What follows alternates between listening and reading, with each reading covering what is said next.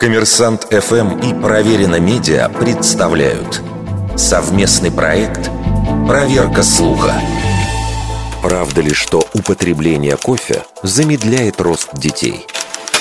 Ни одного научного исследования, результаты которого хоть как-то подтверждали бы теорию о том, что кофе негативно влияет на физическое развитие детей и подростков, нам найти не удалось. Неизвестно, откуда взялось это утверждение, но часто его связывают с якобы отрицательным влиянием кофеина на баланс кальция в организме и, как следствие, здоровье костей. Четверть века назад в США было проведено исследование. Ученые в течение шести лет наблюдали за рационом 81 девочки-подростка. В начале эксперимента им было по 12 лет, в конце – по 18. Исследователи разделили участниц на три группы по количеству потребляемого кофеина, а затем измерили их рост и плотность костей. Никаких существенных различий между теми, кто пил много кофе, и теми, кто почти его не употреблял, выявлено не было. Другое дело, что кофеин, по наблюдениям педиатров, несет иные риски. Он может провоцировать раздражительность, повышение уровня гормона стресса, депрессии, снижение мыслительных функций и нарушение сна.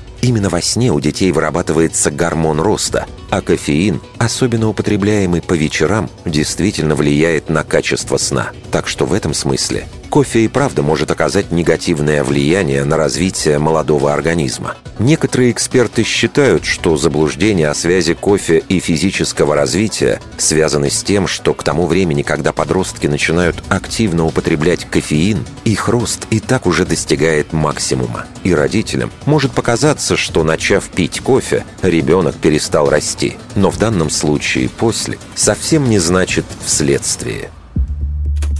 Вердикт большей частью неправда.